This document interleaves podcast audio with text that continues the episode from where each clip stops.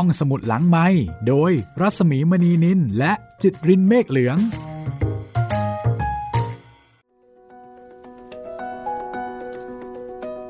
ยินดีต้อนรับคุณผู้ฟังทุกท่านเข้าใช้บริการห้องสมุดหลังไมค์กับตอนที่4ของเรื่อง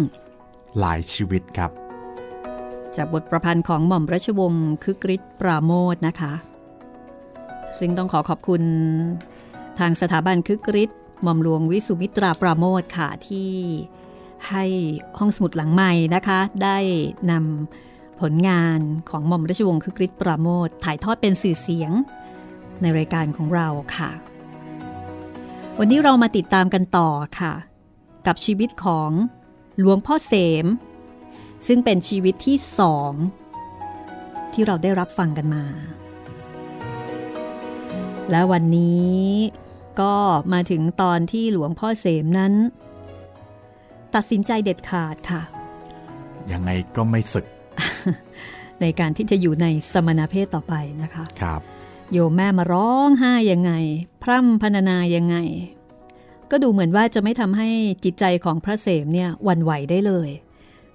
คือชัดเจนในวิถีของตัวเองมากๆคุณจิตรินพร้อมแล้วไหมคะพร้อมครับผมถ้าพร้อมแล้วเราไปดูชีวิตของพระเสมต่อไปเลยนะคะว่าเส้นทางการเป็นพระของท่านเนี่ยจะมีอุปสรรคขัดขวางใดๆอีกและก่อนที่ท่านจะไปพบจุดจบเหมือนกับหลายๆชีวิตการเป็นสมณะของท่านได้พบเจออะไรบ้าง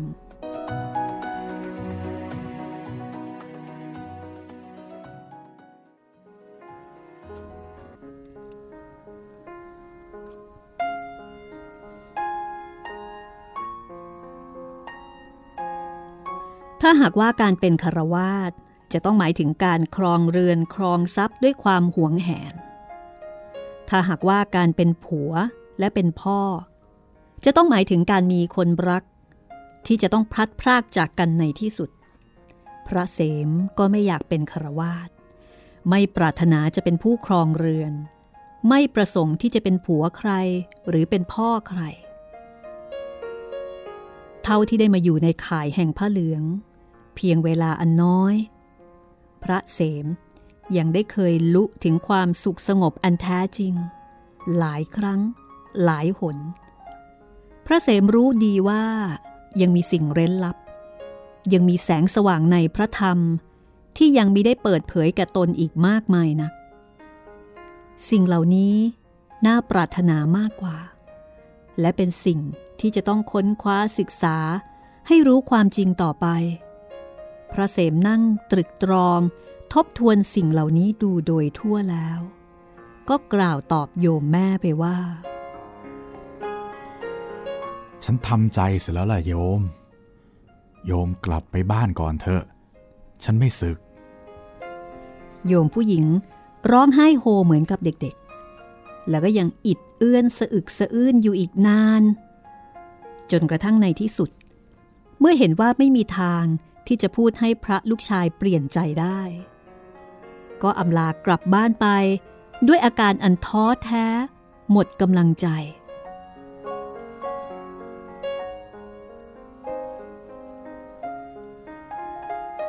ระยะเวลาอีก 3-4 ปีต่อมาเป็นเวลาที่พระเสมทุ่มเทชีวิตจิตใจให้แก่การปฏิบัติตนในพระศาสนาตามประสาคนหนุ่มที่ได้รับการอบรมอย่างในสมัยนั้นพระเสมกระหายในอิทธิฤทธิ์เชื่อแน่ว่าด้วยการบำเพ็ญตนอย่างเคร่งครัดอิทธิฤทธิ์ต่างๆหรืออำนาจอันเป็นทิพย์นั้นอาจบังเกิดแก่ตนได้พระเสมเริ่มท่องจำคาถาอาคมต่างๆแล้วก็เริ่มสะสมของดีของวิเศษเมื่อรู้ว่าพระภิกษุองค์ใดมีคาถาอาคมในทางอยู่ยงคงกระพันหรือในทางเมตตาก็จะเที่ยวติดตามไปฝากตัวขอเรียนวิชาและอาคมคาถาต่างๆจนท่องจำได้ถ้าพระเสมรู้ว่าวัดไหนมีตะกรุดหรือเครื่องรางก็มักจะไปติดต่อคุ้นเคยจนได้ของดีของวิเศษนั้นๆมาวันหนึ่งเมื่อไม่มีกิจวัตรอันใดก็จะเข้ากุฏิ บริกรรมปลุกเสกเครื่องรางหรือว่าปลุกเสกตนเองบางครั้งพระเสมก็เพลิดเพลินนั่งบริกรรมท่องบนเวทมนต์คาถาต่างๆอยู่จนดึกดื่นนานเข้าก็สู้ผอมเพราะว่าอดกินอดนอนแล้วก็ต้องกังวลอยู่ด้วยคาถาอาคมต่างๆเป็นอันมากผิวพรรณก็เหมือนกับคนเป็นไข้หนักมีดวงตาที่เลือดลอยไม่จับคนเหมือนกับคนเสียสติบางครั้งก็เผลอเรอพูดจาผิดๆพลาดๆจนพระในวัดพากันวิตกแต่ก็ไม่มีใครกล้าตักเตือนเพราะต่างองค์ต่างก็เห็นว่า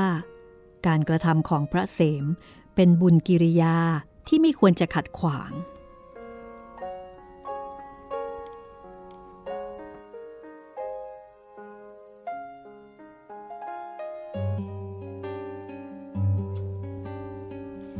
พระเสมมาได้สติ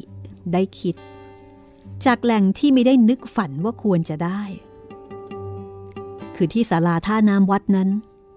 มีชายชราคนหนึ่งมาอาศัยนอนอยู่ทุกคืนพระในวัดแล้วก็คนแถวนั้นพากันเรียกว่าตาชมบ้า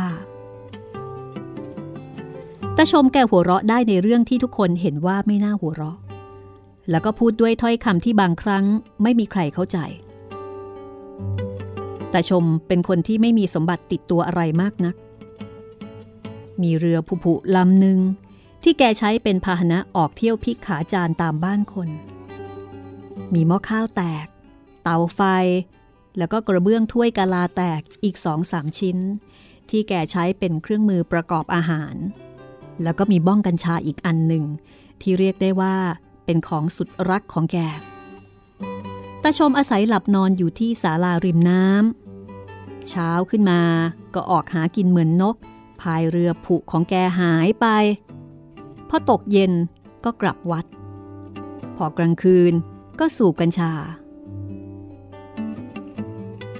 เมื่อสูบกัญชาเป็นที่สบายอารมณ์แล้วตาชมก็จะไปตามกุฏิพระเที่ยวถือวิสาสะกินน้ำร้อนน้ำชาพูดคุยกับพวกศิษย์วัดบ้างหรือว่าคุยกับพระที่ปรารถนาจะคุยกับแกคืนหนึ่งตาชมบ้าก็มาโผล่ที่กุฏิพระเสมคุณอาพาธเป็นอะไรไปเปล่าไม่ได้อาพาธหรอกตาชม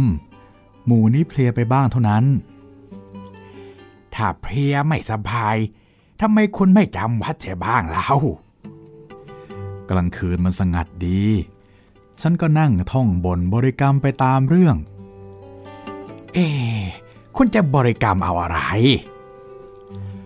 ก็ท่องคาถาต่างๆที่ได้มาปลุกตัวบ้างปลุกเครื่องรางบ้างฉันชอบทางนี้อยากจะทดลองดูเขาว่ากันว่าถ้าทำได้จริงก็อยู่ยงคงกระพันล่องหนหายตัวหรือถึงเหาะเหินเดินอากาศได้แต่ฉันก็ยังไม่รู้จริงเพียงเริ่มเล่าเรียนบางทีจะยังทำไม่ถูกวิธีก็เป็นไปได้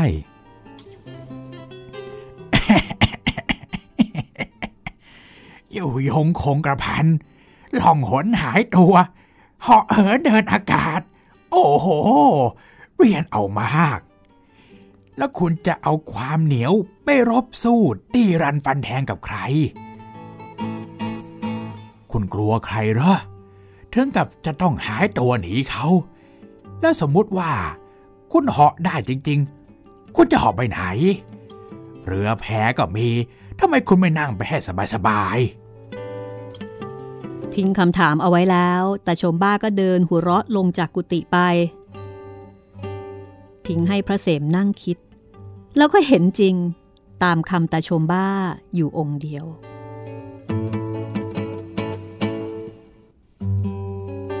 ตั้งแต่นั้นมาคาถาอาคมเรื่องราวต่างๆก็หมดความหมายพระเสมรู้จากตาชมว่าผลต่างๆจากของเหล่านั้นแม้ว่าจะมีจริงแต่ก็ไร้ประโยชน์สำหรับตนผู้อยู่ในสมณเพศพระเสมไม่ได้มีเรื่องที่จะไปตีรันฟันแทงกับใครเฉพาะผ้าเหลืองที่นุ่งห่ม ก็เป็นเครื่องคุ้มกันดีที่สุดอยู่แล้วใครเห็นใครก็ไหว้กราบมีได้คิดทำร้ายพระเสมไม่มีเรื่องที่จะต้องกลัวใครถึงกับจะต้องหายตัวหลบหลีกเพราะทุกคนย่อมยินดีต้อนรับสาวกของพระพุทธเจ้ายิ่งเรื่องเหาะเหินเดินอากาศยิ่งไม่จำเป็นสำหรับผู้ที่อยู่ง่ายอยู่ที่ไหนก็ได้เท่ากันและเป็นผู้ที่หยุดยั้งแล้วจึงไม่มีเหตุจำเป็นที่จะต้องไปไหนโดยรีบด่วนคิดได้ดังนี้พระเสมก็เริ่มฉันจังหันบิณฑบาตหลับนอนเป็นปกติเหมือนพระองค์อื่นๆคือกลับมาใช้ชีวิตเหมือนปกติผิวพรรณก็เริ่มผุดพองมีราศีที่เกิดจากการล่วงพ้นจากกิเลสและอคติไปอีกปลดหนึ่ง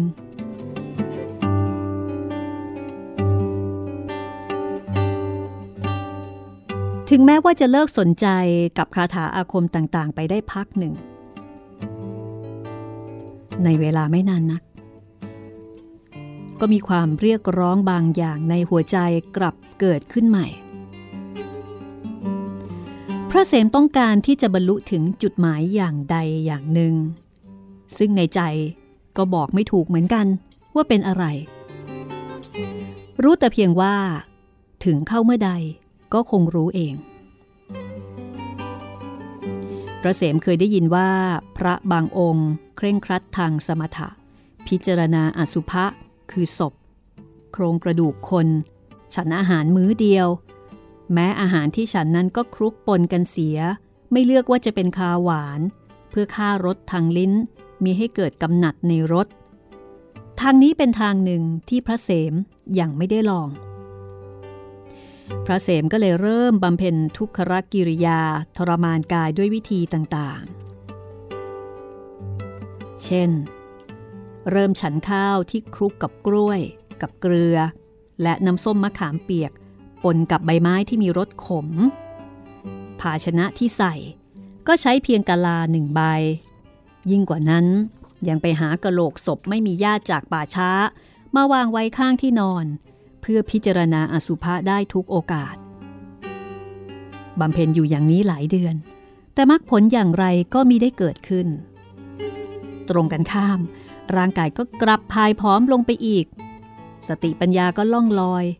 ตาไม่จับคนเหมือนกับที่เคยเป็นมาแล้วครั้งหนึ่งนานเข้าตาชมบ้าเห็นท่าพระเสมจะไม่ได้การแกก็เดินกระร่องกระแร่งขึ้นมาบนกุฏิในตอนเพลวันหนึ่งในขณะที่พระเสมกำลังนั่งฉันข้าวคลุกจากกะลาพอมาถึงแต่ชมก็นั่งมองพระเสมอยู่ครู่หนึ่งก่อนจะถามว่านี่คุณฉันอะไรฉันข้าวนะแล้วทำไมต้องฉันอย่างนั้นล่ะเพื่อมิให้เกิดกำหนัดเกิดยินดีในรสอาหาร คุณนี่ก็แปลกถ้าจะว่าไป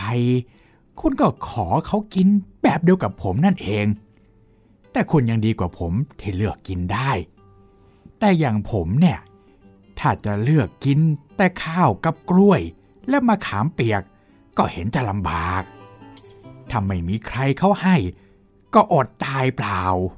ผมจึงต้องเป็นคนกินง่ายไม่พิถีพิถันอย่างคุณ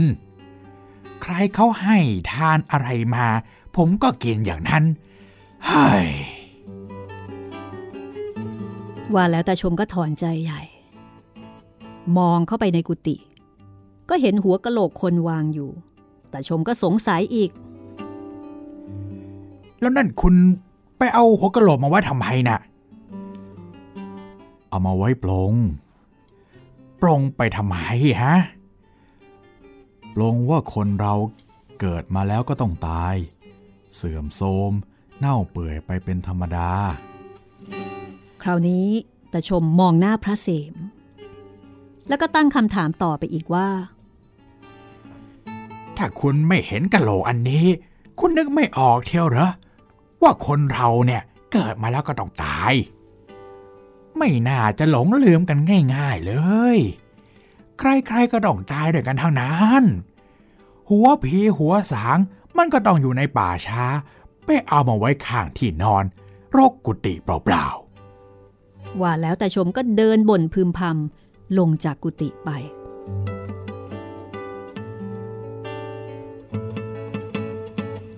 คำพูดของตาชมทำให้พระเสมต้องเกิดความละอายอีกก็จริงอย่างที่ตาชมว่า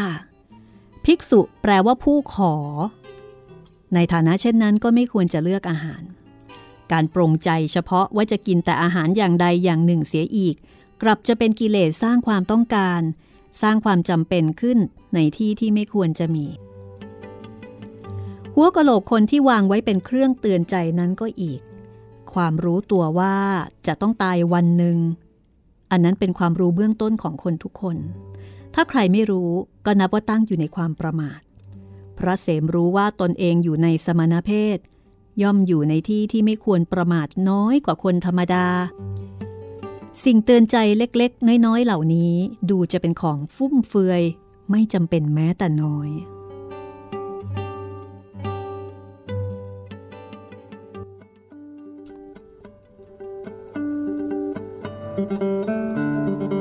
ตั้งแต่นั้นมาพระเสมก็เลิกบำเพ็ญทุกขกิริยาหันเข้าหาทางวิปัสสนาธุระอย่างจริงจังนั่งสมาธิเพ่งทางเจตสิกก็แล้วแต่ก็ไม่บังเกิดผลเพราะเจตสิก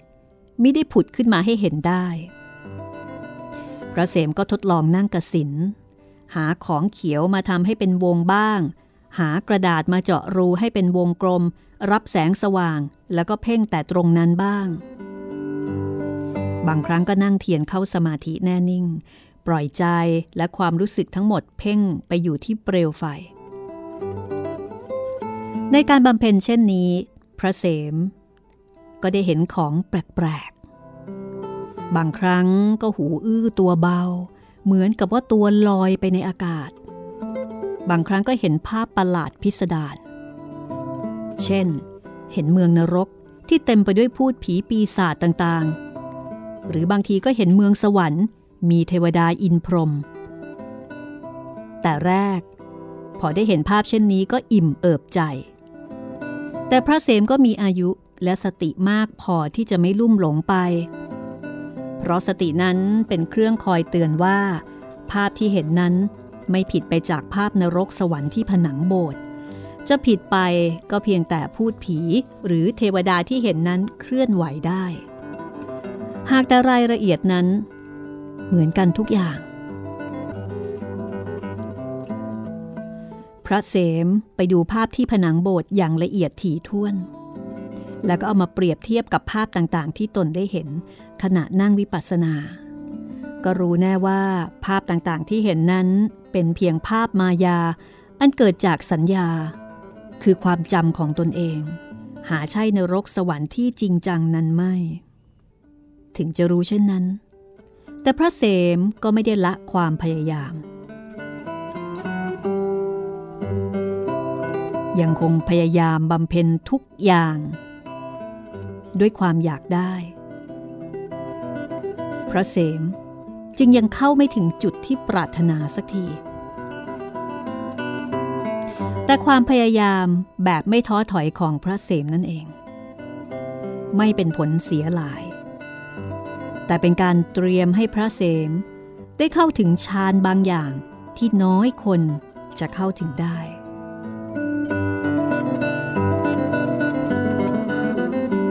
คืนวันหนึ่ง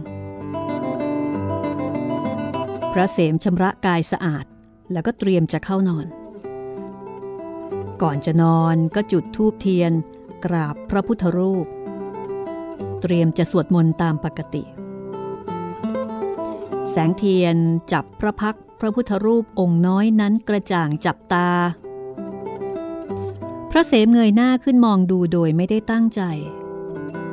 เมื่อแลเห็นความงามของพระพุทธรูปจับด้วยแสงเทียนพระเสมก็นึกถึงพระพุทธคุณยิ่งนึกก็ยิ่งปิติอิ่มเอิบใจได้แต่ภาวนาอยู่ในใจ ซ้ำอยู่เช่นนั้นว่าพุทธังสรณังคัจฉามิพุทธังสรณังคัจฉามิพุทธังสรณังคัจฉามิพุทธังสรณังคัจฉามิพุทธังสรณังคัจฉามิพุทธังสรณังคัจฉามิ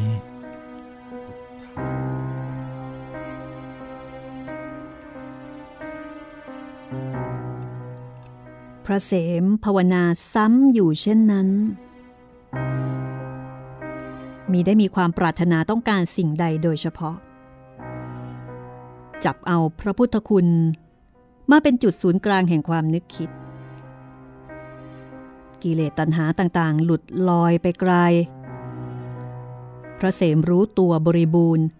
ว่านั่งอยู่หน้าพระในกุฏิมิได้เลื่อนลอยไปไหนมีความรู้สึกเป็นเอกัคคตาหรือสมาธิในกุฏิที่พระเสมนั่งอยู่นั้น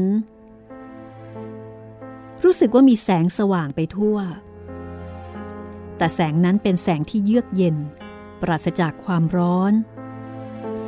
มิใช่แสงที่เกิดจากดวงอาทิตย์หรือแสงไฟและก็เป็นแสงที่เกิดขึ้นเอง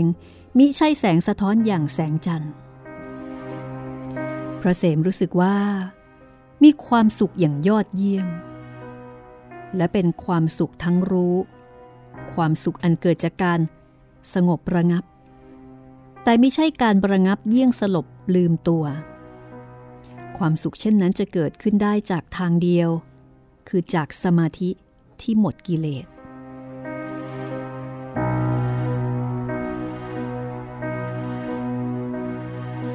พระเสมจะนั่งอยู่นานเท่าไหร่ก็จำไม่ได้แต่ในที่สุดก็ค่อยๆถอดใจจากสมาธิโดยไม่ได้เคลื่อนไหวกายแสงสว่างนั้นจางหายไปธูปเทียนมอดดับไปนานแล้วพระเสมเข้านอนด้วยความชุ่มชื่นหัวใจอย่างที่มิเคยประสบมาก่อน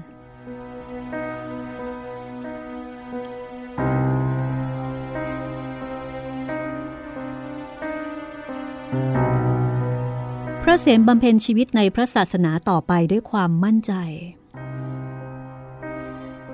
มองโลกด้วยความเมตตาปราศจากความสงสัยชีวิตทุกอย่างเป็นของที่พึงเมตตาเพราะเมื่อมีชีวิตแล้วต้องมีทุกข์สัตว์ทุกชนิดและคนทุกคนถือเป็นเพื่อนร่วมทุกข์ของพระเสมและในฐานะเช่นนั้นจึงอยู่ในข่ายแห่งความเมตตาทั้งสิ้นและด้วยฤทธิ์เมตตานั่นเองพระเสมก็ได้รับเมตตาตอบสัตว์ต่างๆรักพระเสมยิ่งกว่าคนอื่นๆแม้แต่นกป่าที่มาอาศัยในวัดก็มิได้เกรงกลัวพระเสมเพราะรู้ได้ด้วยสัญชาตญาณของสัตว์ว่าพระเสมเป็นบุคคลที่ไม่มีอันตรายกิตติศัพท์ในความเมตตาของพระเสมที่มีต่อคนมีต่อสัตว์ก็เป็นที่เลื่องลือไป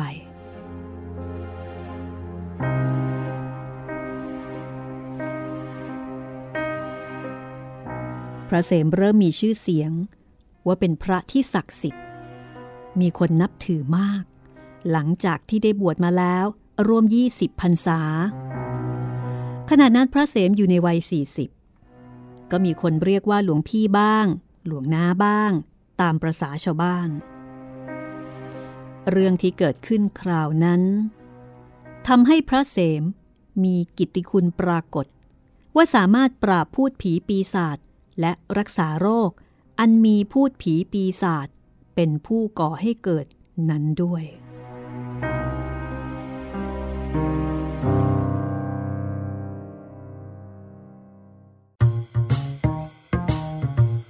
ห้องสมุดหลังไมค์โดยรัศมีมณีนินและจิตรินเมฆเหลือง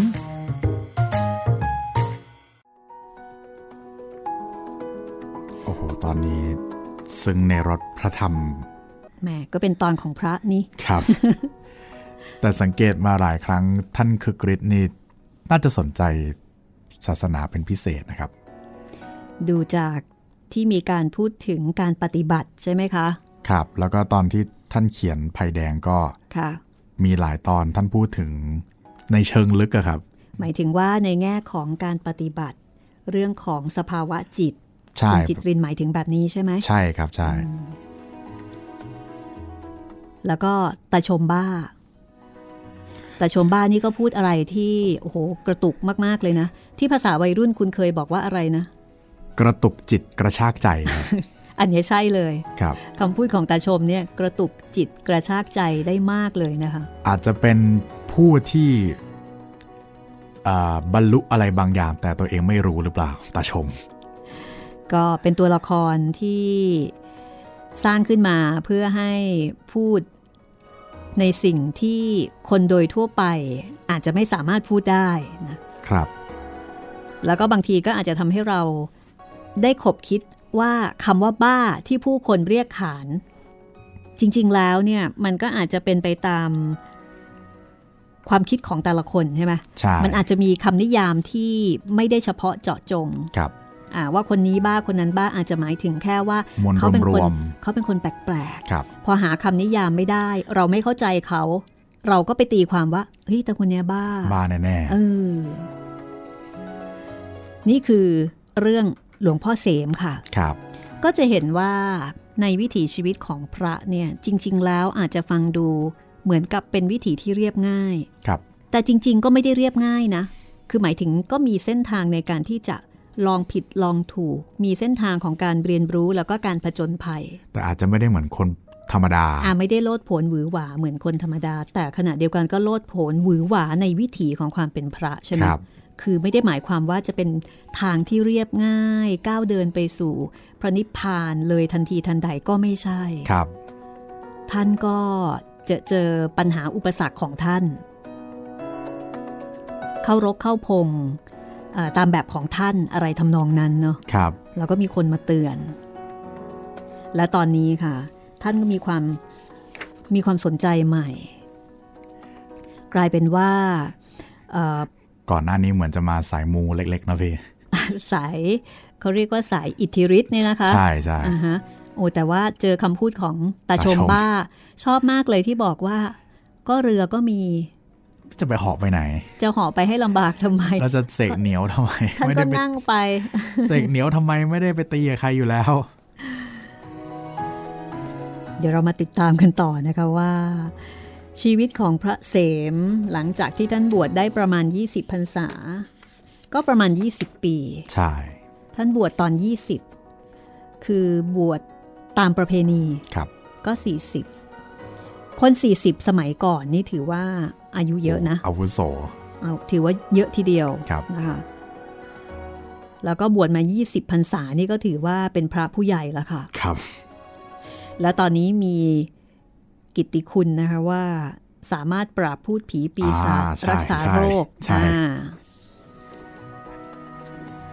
อันนี้แหละค่ะเดี๋ยวเราจะไปรู้จักกับกรณีของเจ้าดันนะคะซึ่งเป็นกรณีที่ทำให้พระเสมเนี่ยมีชื่อเสียงโด่งดังทางด้านนี้จะเรียกว่าออกมาแนวสายมูเล็กๆอย่างที่คุณจิตรินว่าก็ได้ครับคือไม่เชิงมูโดยตรงนะแต่ว่าต้องไปเกี่ยวข้องกับทางนั้นเกี่ยวกับความมูนะเรื่องของวิญญาณอะไรพวกนั้นแล้วพระของไทยก็จะต้องเกี่ยวข้องกับประมาณนี้ค่ะในสื่อต่างๆในนิยายต่างๆเป็นของคู่กันคือถ้าไม่ใช่หมอผีก็ต้องเป็นพระนะคะครับถ้างั้นเดี๋ยวเราไปติดตามกันต่อเลยนะคะกับชีวิตของหลวงพ่อเสมในหลายชีวิตของหม่อมราชวงศ์คึกฤทธิ์ปราโมทย์ค่ะ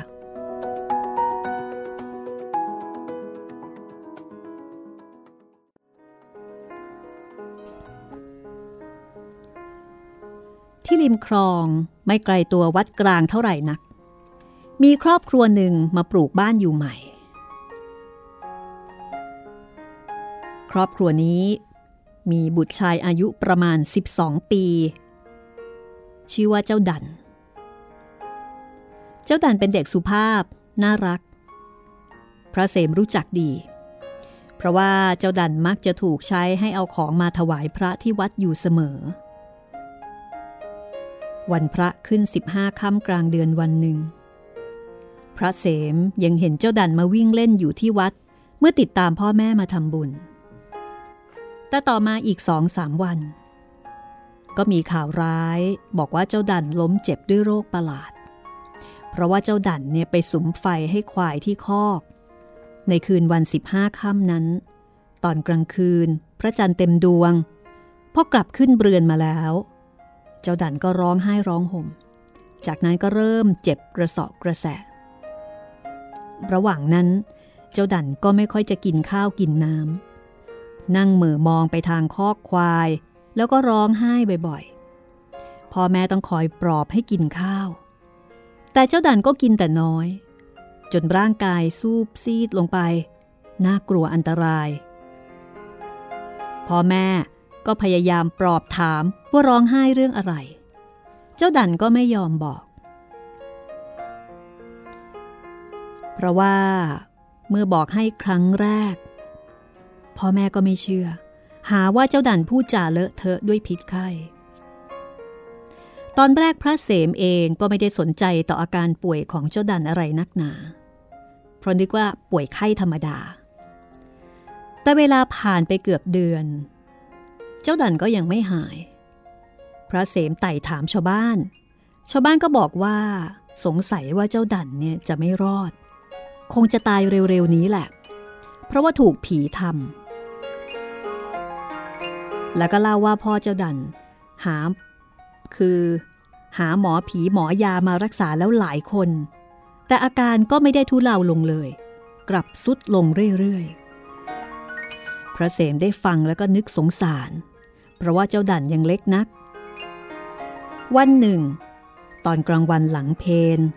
พระเสมก็ลงเรือไปเยี่ยมเจ้าดันถึงบ้าน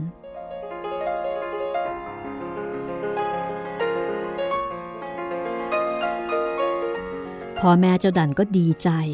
ที่เห็นพระเสมไปเยี่ยมพระเสมเห็นสารรูปเจ้าดันแล้วก็อนาจใจเพราะว่าเจ้าดันนั้นผอมตาลึกกรวงเหลือแต่หนังหุ้มกระดูกพระเสมเข้าไปนั่งใกล้ๆยกมือลูบหน้าผากเจ้าดันเบาๆด้วยความเมตตาเจ้าดันก็ลืมตาลึกกรวงนั้นขึ้นดูพอเห็นพระเสมเจ้าดันก็พูดเบาๆหลวงพ่อเองเป็นอะไรเจ้าดันกวาดตาดูพ่อแม่ที่นั่งอยู่แล้วก็ร้องไห้น้ำตาไหลพรากจากเบ้าตาทั้งสองข้างเป็นเม็ดโตๆหลวงพ่อครับผมสงสารมันเพ้อน่ะสิขอรับช่างมันเธอประโศกนี่เจ้าดันเองสงสารใครเหรอใครก็ไม่รู้ครับหลวงพ่อมันมาร้องไห้ขอชีวิตอยู่ที่ริมคอกควายคืนวันนั้นผมได้ยินกับหูมันร้องไห้น่าสงสารแล้วก็ร้องขอชีวิตผมยังได้ยินเสียงมันอยู่ทุกวันนี้ผมสงสารมันเหลือเกินนะครับพระเสมเหลียวไปดูหน้าพ่อเจ้าดันก็ได้รับคำตอบว่า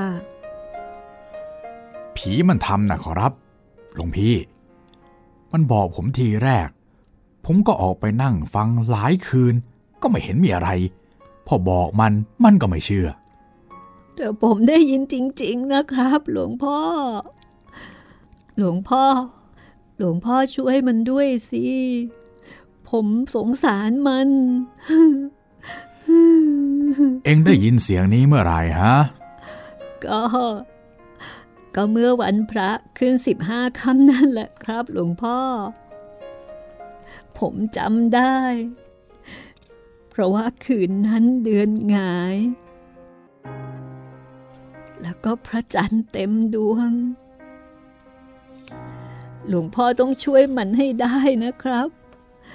มันร้องขอชีวิต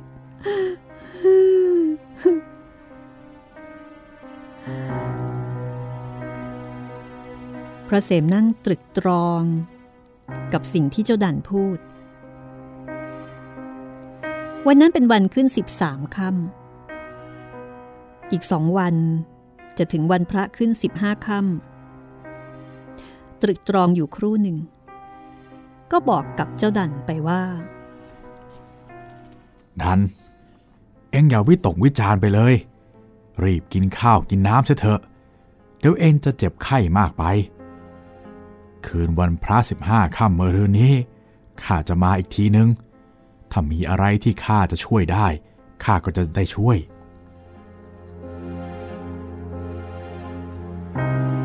จากนั้นพระเสมก็ลงเรือกลับวัดและในคืนวันพระขึ้น15ค่ำพระเสมก็กลับไปที่บ้านของเจ้าดั่นตามนัดตอนที่ไปถึงเจ้าดั่นยังไม่หลับพ่อแม่บอกว่ามันนอนคอยพระเสมอยู่พอเจ้าดั่นเห็นพระเสมก็มองดูด้วยสายตาที่เต็มไปด้วยความหวังพระเสมบอกให้พ่อของเจ้าดั่นอุ้มเจ้าดั่นจากที่นอนแล้วก็ให้ลงเรือนตามพระเสมไปยังคอกควายที่เจ้าดั่นบอกว่าได้ยินเสียงประหลาดคืนนั้นเดือนหงายแจ่มมองเห็นทุกอย่างได้ชัดพระจันทร์เต็มดวงลอยอยู่เหนือขอบฟ้าพระเสมให้พ่อเจ้าดั่นนั่งอยู่ข้างคอกควาย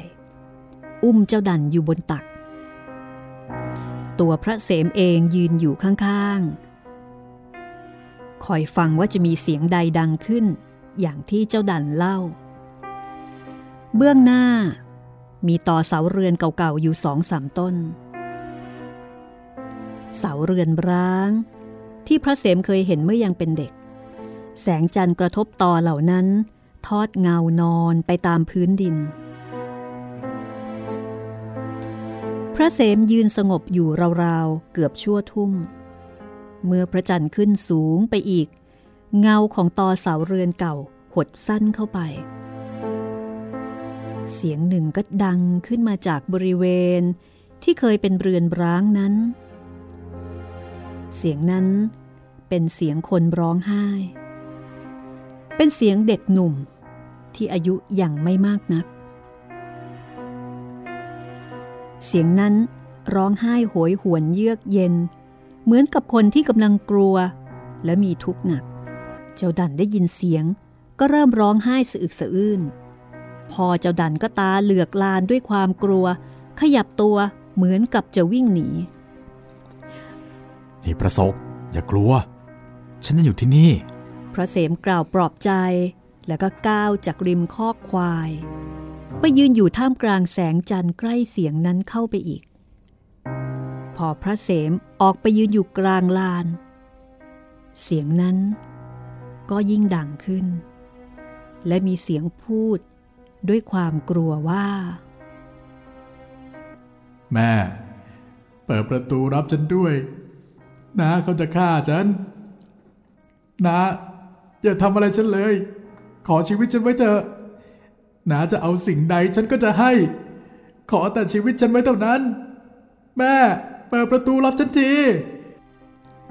ต่อจากนั้นก็มีเสียงร้องไห้สะอึกสะอื้นต่อไปสลับกับคำร้องเรียกให้แม่เปิดประตูรับ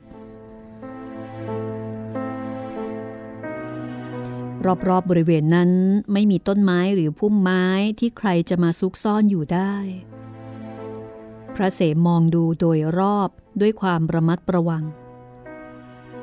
เสียงนั้นจะต้องเป็นเสียงของสิ่งที่เคยเป็นมนุษย์อย่างไม่มีปัญหาแต่ความกลัวหรือความห่วงชีวิตอาจผูกมัดให้เสียงนั้นยังคงดังอยู่ได้หลังจากร่างกายของเจ้าของเสียงได้สาบสูญไปนานแล้วพระเสมทำจิตใจให้เปี่ยมด้วยความเมตตาแล้วก็ร้องออกไปว่าเอ็งจะมานั่งร้องไห้ร้องห่มอยู่ทำไมเรื่องราวความทุกข์ของเอ็งหมดไปนานแล้วนิ่งเสียเถอะเสียงนั้นเบาลง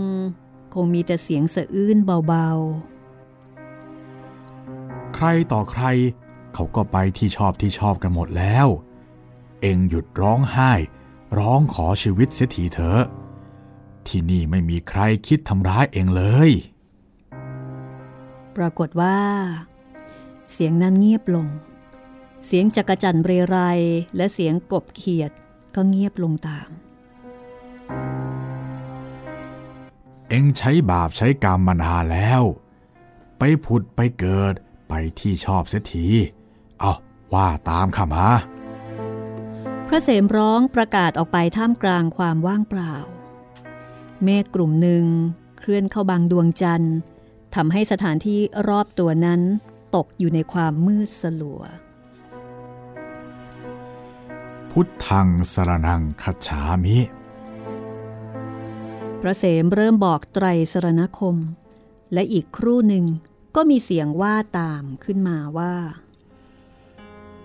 ธัมมังสรณังคัจฉามิพุทธังสรณังคัจฉามิธัมมังสรณังคัจฉามิธัมมังสรณังคัจฉามิพระเสมบอกไตรสรณคมจนครบสามหนเสียงนั้นก็ว่าตามไปจนจบลมเย็นพัดมาวูบหนึ่งมีเสียงเหมือนใครหัวเราะเบาๆด้วยความเบิกบานใจเมฆกลุ่มที่บังจันทร์ผ่านพ้นไปทุกสิ่งทุกอย่างแลดูสว่างไสวพระเสมพยักหน้าให้พ่อเจ้าดันอุ้มเจ้าดันกลับขึ้นบนเรือนและหลังจากนั้นก็ลงเรือกลับวัดตั้งแต่นั้นมาเจ้าดันก็หายวันหายคืน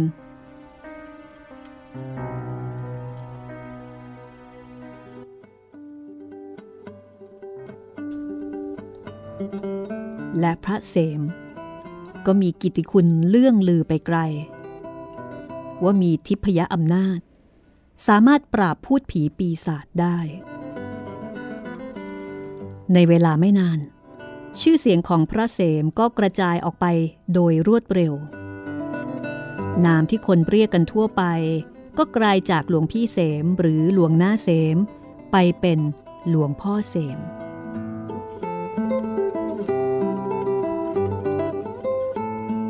วันหนึ่งมีคนมาขึ้นกุฏิหลวงพ่อเสมกันมากวัตถุประสงค์ก็เพื่อจะขอของดีในเบื้องแรกหลวงพ่อเสมไม่มีของดีอะไรจะให้แล้วก็บอกกับหมู่คฤหัสถ์ที่มาหาของดีนั้นว่าอาตมาไม่มีของดีจะให้อย่างที่คนเขาเล่าลือกันอย่างนั้นหรอกแต่ผู้คนที่เลื่อมใสศรัทธาก็หาเชื่อไม่ยังคงยืนยันจะเอาของดีนั้นให้ได้หลวงพ่อเสมเผลอตัวพูดออกไปว่าถ้าไม่เชื่อก็ค้นดูเองก็แล้วกันทั้งกุฏินี้ก็ไม่เห็นมีอะไรมีแต่สบงเก่าๆนั้นผืนหนึ่งและกากใบชาที่เด็กมันตากไว้นั้นอีกถาดหนึ่งเพียงเท่านั้นเองสบงเก่าตัวนั้นก็ถูกฉีกออกเป็นฝอยแล้วก็แบ่งปันกันกากใบชาก็แบ่งกันคนละหยิบมือจนหมดถาดภายในพริบตาเดียวเศษสบงและกากใบชาถูกนำมาให้หลวงพ่อเสมเสกเป่าเพื่อตัดความรำคาญหลวงพ่อเสมก็ตั้งจิตแล้วก็รับเศษสบงและก็กากใบชามาถือไว้ในอุ้งมือครู่ดึงระลึกถึงพระพุทธคุณแล้วก็คืนเจ้าของไปพร้อมกับคำสั่งสอนว่าได้ไปแล้วจงมีเมตตาต่อสัตว์อย่าเบียดเบียนกันจงอยู่เย็นเป็นสุขด้วยกันเถิดโดยเหตุนี้ชายสบงและกากใบชาของหลวงพ่อเสมจึงกลายเป็นของศักดิ์สิทธิ์ไปในความรู้สึกของผู้คนที่นับถือหลวงพ่อเสมมีคนมาฝากตัวเป็นศิษย์มากขึ้นทุกวันและทุกคนต้องขอชายสบงหรือกากใบชาไปเป็นเครื่องรางว่ากันว่าเป็นของดีที่ขลังในทางเมตตาใครได้ไปไว้ย่อมคิดสิ่งใดสำเร็จปรารถนาทำมาค้าขึ้นและศัตรูหมู่ร้ายก็หมดไปวันหนึ่งเจ้าคณะแขวงนั่งเรือมาจากวัดที่อำเภอได้ยินชื่อเสียงกิตติคุณของหลวงพ่อเสมก็แวะมาเยี่ยมถึงวัดเขาลือกันว่าหลวงพ่อมีของดีจริงเหรอครับ ไม่มีอะไรหรอกขอรับมีเพียงเศษสบงเก่าๆและเศษใบชาเขาหยิบกันเอาไปเองเขาขอให้กระผมเสกกระผมก็เสกให้แล้วหลวงพ่อเสกว่าอย่างไรกระผมก็เพียงแต่แผ่เมตตาจิตว่าไตรสรณคมระลึกถึงคุณพระเท่านั้นเองและเมื่อให้ไปก็สอนให้เขามีเมตตาต่อสัตว์อย่าเบียดเบียนกันเท่านั้นเองท่านพระครูไต่ถามทุกสุขอยู่ครู่หนึ่งแล้วก็อำลากลับก่อนกลับท่านพระครูก็ลงกราบหลวงพ่อ3 ครั้งแล้วก็บอกว่าหลวงพ่อขอรับกระผมเองก็ใครขอชายสบงหลวงพ่อไปเป็นที่ระลึกสักชิ้นเพราะใครก็ตามถ้าปฏิบัติธรรมะได้เพียงเท่าที่หลวงพ่อสอนคือเมตตาต่อสัตว์อย่าเบียดเบียนกันผู้นั้นก็จะต้องมีความเจริญและมีความสุขและความจริงก็เป็นเช่นนั้นคนที่ถวายตัวเป็นลูกศิษย์หลวงพ่อเสมและได้ของดีของหลวงพ่อไปรักษาไว้ก็จะมีศรัทธาเชื่อถือหลวงพ่อแผ่เมตตาสัตว์ไม่เบียดเบียนใครตัวผู้นั้นเองก็ได้ความสุขใจทำมาค้าขึ้นศัตรูที่เคยมีก็หมดไปจริงๆลูกศิษย์ของหลวงพ่อเสมที่มีเป็นจำนวนมากจึงเป็นผู้ที่มีฐานะดีมีอันจะกินแต่ชื่อเสียงนั้นเป็นเครื่องนำมาซึ่งลาภสักการะบางคนนำของที่มีค่าหรืออาหารอันโอชะมาถวายหลวงพ่อเสมก็มีได้นิยมยินดีรับประเคนไว้แล้วก็แจกจ่ายถวายพระองค์อื่นที่ขัดสนหรือบริจาคเป็นทานแก่ผู้ที่ยากจนปฏิบัติเช่นนี้มาเสมอมิได้ขาดอีก20 ปีต่อมาหลวงพ่อเสมเป็นสมภารวัดกลางด้วยอาวุโสพรรษาลูกศิษย์ลูกหาก็มีมากมายสุดที่จะประมาณแต่ทุกคนก็แปลกใจที่เห็นว่าวัดกลางยังอยู่ในสภาพเดิมทุกอย่างในวัดซ่อมแซมไว้บริบูรณ์แข็งแรงเรียบร้อยแต่โบสถ์นั้นยังเป็นโบสถ์อิฐของโบราณศาลาการเปลี่ยนก็ยังคงเป็นศาลาไม้กุฏิก็ยังเป็นกุฏิไม้เคยมีคนมาถามหลวงพ่อว่าเหตุไฉนวัดกลางซึ่งมีคนขึ้นมากไม่ขาดแต่ละวันจึงมีสภาพไม่รุ่งเรืองเหมือนวัดอื่นซึ่งหลวงพ่อเสมก็ตอบไปว่าฉันเห็นว่าพระจะอยู่ได้ด้วยคฤหัสถ์เขาเป็นอุปถาก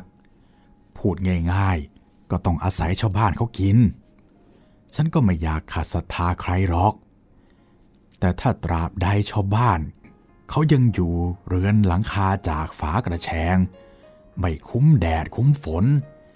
ใจฉันก็ไม่อยากอยู่ตึกใครที่เขาจะเอาเงินมาถวายสร้างวัดฉันก็ขอให้เขาเอากลับไปซ่อมบ้านเขาให้เป็นเรือนฝากระดานเสียก่อนถ้าชาวบ้านเขาอยู่ตึกกันหมดเมื่อไรนั่นแหละบางทีฉันก็จะคิดอยู่ตึกกับเขาบ้างหลวงพ่อเสมอยู่มาจนอายุได้60เศษวันหนึ่งรู้สึกเจ็บคันที่แก้มข้างขวาตรงขากรรไกรคลำดูรู้สึกว่าเป็นไตแข็งประมาณเท่าหัวไม่ขีดไฟหลวงพ่อเสมก็หายาขี้ผึ้งปิดไว้แต่ต่อมารู้สึกว่าจะบวมขึ้นและมีอาการปวดบางคืนก็ปวดจนนอนไม่หลับต้องลุกขึ้นทำสมาธิความปวดนั้นก็หายไป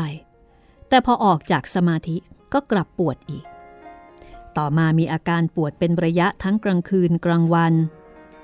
ร่างกายที่ชราอยู่แล้วก็สู้ผอมลงผิดรูปที่เคยบวมตรงขากรรไกรนั้นแตกออกเป็นแผลเป็นรอยแฉกเหมือนกับกรามช้างจะบริโภคอาหารก็ไม่สะดวกและเวลาจะฉันน้ำนั้นก็รั่วไหลออกทางรอยแผลนั้นเป็นที่น่าเวทนาหลวงพ่อเสมปรงสังขารตัวเองก็รู้ว่าจะถึงการกิริยาเป็นแน่แท้แต่ก็มิได้กระวนกระวายใจแต่อย่างใด ยังคงบำเพ็ญตนต่อไปตามปกติแต่ลูกศิษย์ลูกหานั้นยังปรงไม่ตกทุกคนพากันกระสับกระส่ายพาหมอมารักษาแล้วหลายหมอแต่อาการก็มิได้ทุเลาลงนายแพทย์ที่สุขศาลาลงความเห็นว่าหลวงพ่อเป็นโรคมะเร็งควรจะมาให้แพทย์ที่กรุงเทพตรวจและรับการรักษาที่นั่นหมู่ศิษย์ต่างพากันไปหาหลวงพ่อเสมอาราธนาวิงวอนให้เดินทางมารักษาที่กรุงเทพในตอนแรกหลวงพ่อก็อิดเอื้อนแต่เมื่อลูกศิษย์แสดงอาการเป็นทุกข์วิตกกังวลหลวงพ่อก็รับปากจะไปรักษาตัวที่กรุงเทพเพื่อระงับความกังวลของศิษย์วันนั้นหลวงพ่อเสมลงเรือเล็กมากับศิษย์หลายคนมาต่อเรือใหญ่ที่บ้านแพนแล้วล่องมากรุงเทพพอเรือออกจากท่าอาการปวดก็เริ่มมีขึ้นอีกอย่างหนึ่งปวดเหมือนกับว่าขากรรไกรนั้นมีสัตว์มีชีวิตมีแขนขามากเข้าไปอยู่แล้วก็เริ่มบีบรัดกัดกินเนื้อหนังที่มีอยู่ในนั้นเรือแล่นไปตามสายลมและฝนหลวงพ่อเสมก็เริ่มเข้าสมาธิยกใจนั้นออกจากร่างที่ทรมานและตั้งไว้ในที่อันสงบปราศจากกิเลสอันเป็นเครื่องทรมานยิ่งไปกว่าโรคมะเร็งเมื่อเรือนั้นล่มลงหากหลวงพ่อเสมจะตะเกียกตะกายอย่างคนอื่นก็คงจะไปได้รอดเพราะหลวงพ่อเสมนั่งอยู่ท้ายเรือตอนบนอันเป็นที่ที่เขาจัดไว้เฉพาะสำหรับพระสงฆ์มีได้ปะปนกับคนอื่นๆแต่ขณะที่เรือล่มนั้นใจของหลวงพ่อเสมหลุดพ้นจากสังขารทั้งปวงอันเป็นแหล่งทุกข์นั้นเสียแล้วการตะเกียกตะกายดิ้นรนเพื่อยึดเหนี่ยวเหตุแห่งทุกข์นั้นไว้จึงไม่เกิดเมื่อเขางมหลวงพ่อเสมขึ้นมาได้ในตอนเช้าทุกคนต้องอัศจรรย์ใจเมื่อเห็นร่างของหลวงพ่อเสมอยู่ในท่านั่งที่เรียกว่าวัชราสนะหรือขัดสมาธิเพชรชีวิตที่บริสุทธิ์จากบาปชีวิตที่เต็มสมบูรณ์มีแต่บุญกิริยาได้ถูกมัจจุราชช่วยให้รอดจากความทรมานจากโรคซึ่งอาจมีไปอีกนานชีวิตอันสงบหยุดยั้งแล้วมาสิ้นสุดลงในน้ำด้วยความเยือกเย็นอันเป็นลักษณะของน้ำนั่นเองและหลวงพ่อเสมลอยหลุดพ้นไปตามกระแสน้ำจนกว่าจะออกทะเลสูญไปไม่มีวันจะกลับไปยังต้นน้ำแห่งการเวียนว่ายตายเกิดนั้นได้อีกจบเรื่องหลวงพ่อเสมชีวิตที่2ในหนังสือหลายชีวิตผมชอบประโยคที่ว่าถูกมัจจุราชช่วยให้รอดจากความทรมานจากโรคครับโอ้โหดูเป็นความย้อนแย้งที่สวยงามดีนะพี่เพราะว่ามะเร็งของหลวงพ่อเนี่ย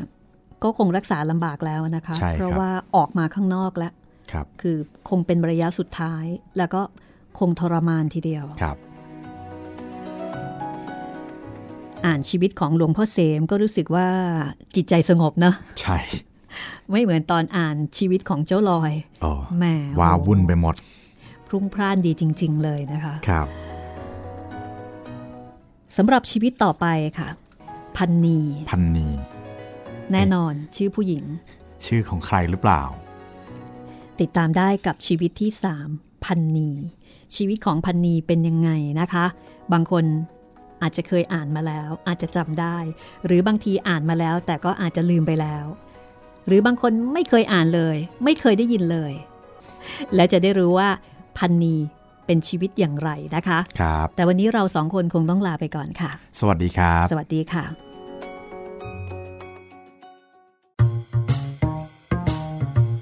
ห้องสมุดหลังไมค์โดยรัศมีมณีนินและจิตรินเมฆเหลือง